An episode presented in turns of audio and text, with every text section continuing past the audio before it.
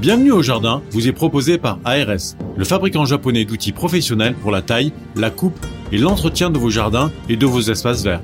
Vous avez besoin d'un avis, d'un conseil? Consultez-nous sur notre site www.ars-france.fr.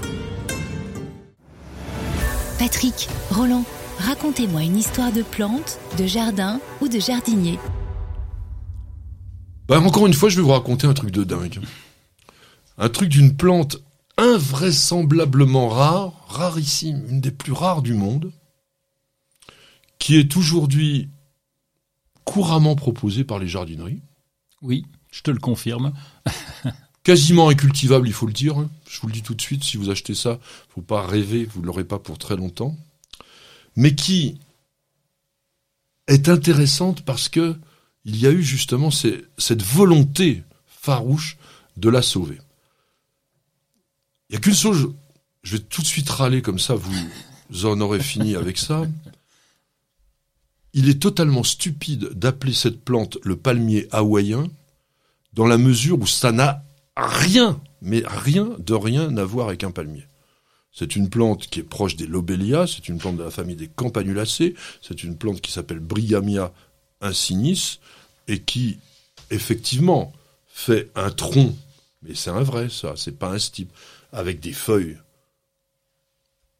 à l'extrémité et qui pourrait de très très très très très loin évoquer un palmier.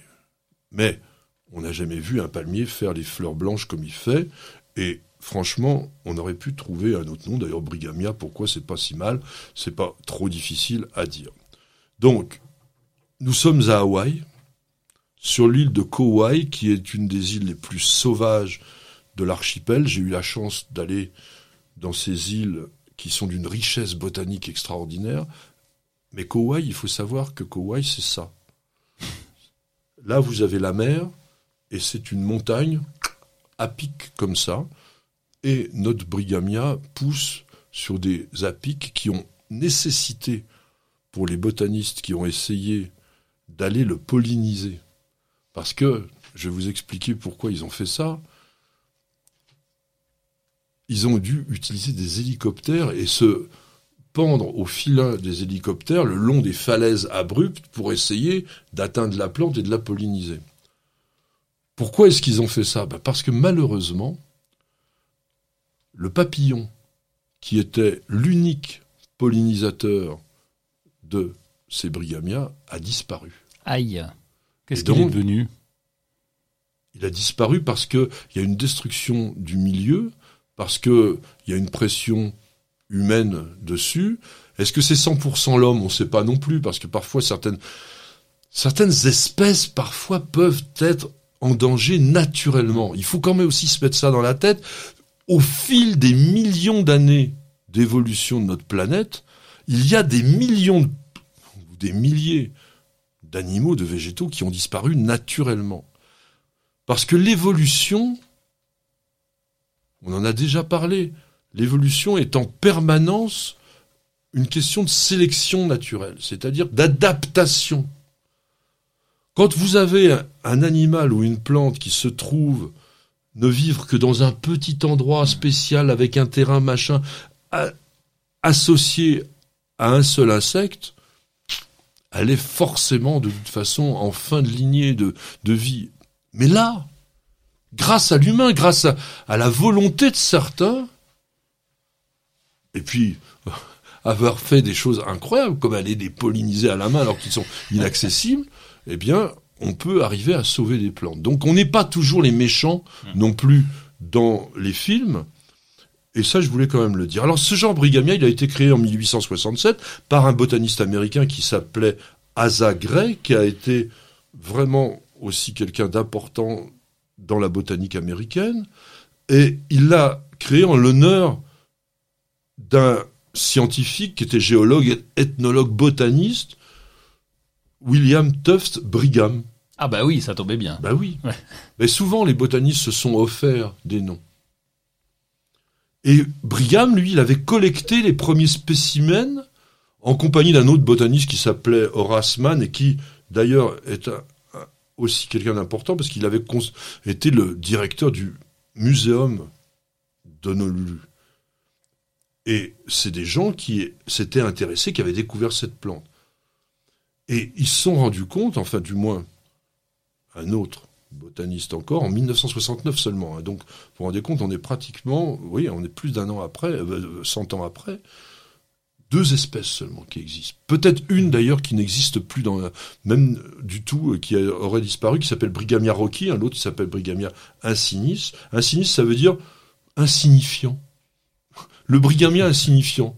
Bah oui, c'est peut-être pour ça aussi qu'il est rare, on ne le voyait plus, on, il intéressait personne. Alors comment il, comment il est Là-bas, là-bas, à Hawaï, on l'appelle l'arbre chou, le chou sur tige.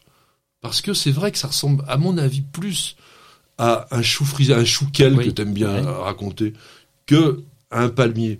La tige, elle est, elle est grosse, elle est, elle est tiens, ben, quoi, bien, bien dodue, vous voyez.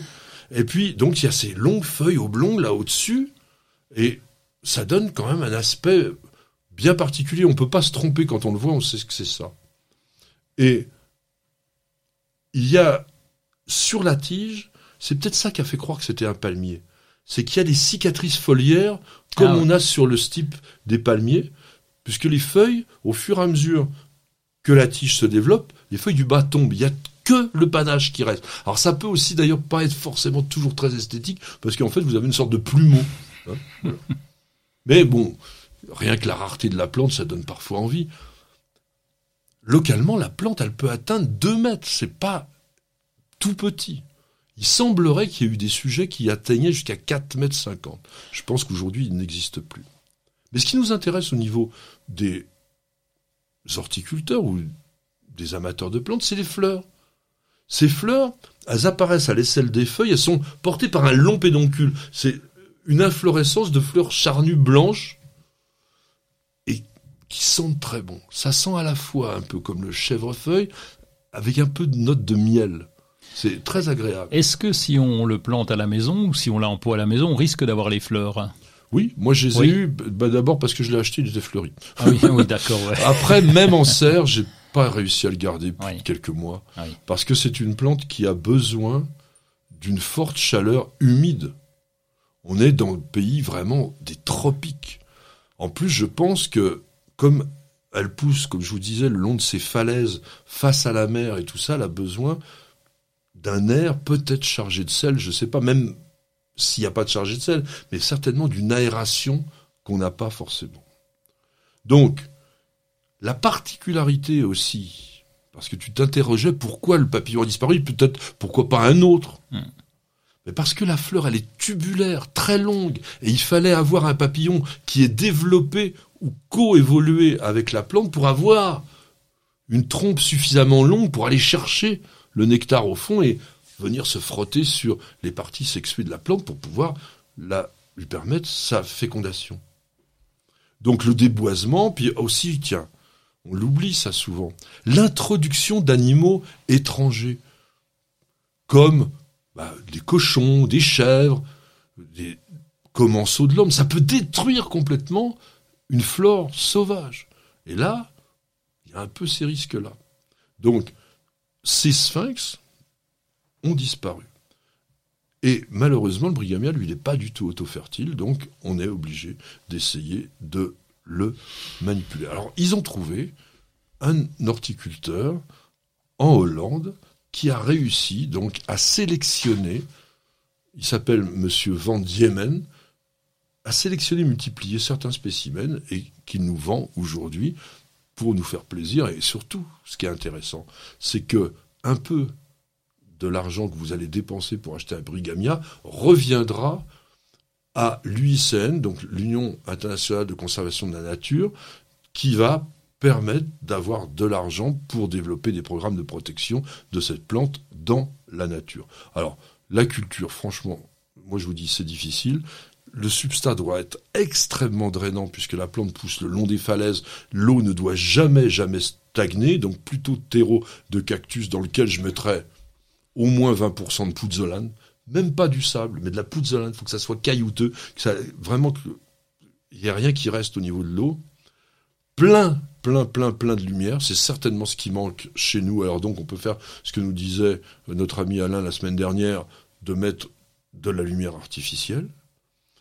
En revanche, en plein été, il vaut mieux filtrer quand même les rayons du soleil. On peut tenter, pourquoi pas, à la belle saison, de le mettre dehors. Je pense qu'il aimerait mieux, sans doute, que de rester complètement à la maison. Et puis la température. Il vaporiser quand même, alors. Il faudra bien le doucher le soir. Oui, ça, oui. Moi, j'aime bien doucher les plantes. Là. Quand il a fait au-dessus de 25 degrés, nous, dans le jardin, souvent, on passe la douche. C'est pas, c'est pas de la vaporisation, c'est carrément la vraie douche. Ça fait le même effet. De toute façon, quand il y a une pluie tropicale, hein, généralement, ça ressemble un peu à une douche. Et puis la température, bon, euh, minimum 15 degrés, et puis autour de 20, 25, 26 degrés. Il, il supporte 30 degrés. Et donc, il faut surtout laisser sécher la terre entre deux arrosages. Jamais d'eau dans une, dans une coupelle. En plein été, deux arrosages par semaine. En hiver, peut-être un arrosage. Engrais, je ne sais même pas si ce soit vraiment très très utile pour ces plantes. En revanche, attention, c'est hyper sensible aux attaques d'acariens. Et je crois que nous, on les a perdus comme ça. Parce que dès, dès que l'atmosphère est sèche, je vous dis, ça, ça pousse au bord de mer. Donc, il y a une, une humidité euh, de l'air très très élevée. Et donc, dès que c'est sec, eh bien, alors là. En clair, c'est une plante éphémère, quoi. On l'achète comme ça pour faire plaisir et puis euh, on arrête après c'est difficile. Et d'autant que très souvent, vous achetez la plante et elle va perdre ses feuilles. Alors, ne la jetez peut-être pas tout de suite. non, parce que. C'est bien vendu. non, non, c'est le stress.